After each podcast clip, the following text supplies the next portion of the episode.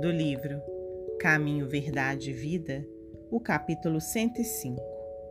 Nem todos. E aconteceu que, quase oito dias depois destas palavras, tomou consigo a Pedro, a João e a Tiago e subiu ao monte a orar. Evangelho de Lucas, capítulo 9, versículo 28.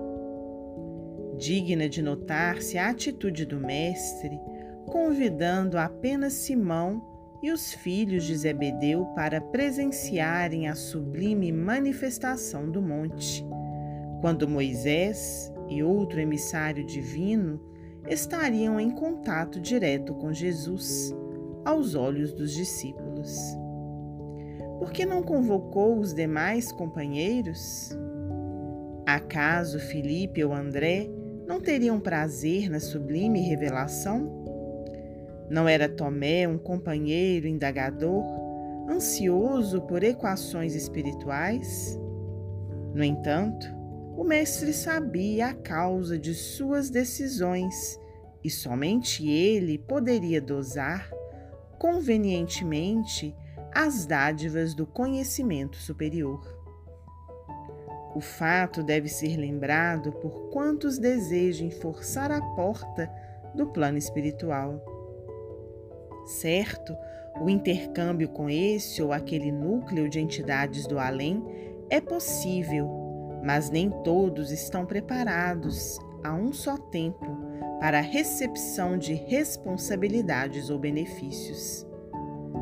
Não se confia imprudentemente um aparelho de produção preciosa, cujo manejo dependa de competência prévia ao primeiro homem que surja tomado de bons desejos. Não se atraiçoa impunemente à ordem natural. Nem todos os aprendizes e estudiosos receberão do além, num pronto, as grandes revelações. Cada núcleo de atividade espiritualizante deve ser presidido pelo melhor senso de harmonia, esforço e afinidade. Nesse mister, além das boas intenções, é indispensável a apresentação da ficha de bons trabalhos pessoais. E, no mundo, toda gente permanece disposta a querer isso ou aquilo mas raríssimas criaturas se prontificam a servir e a educar-se.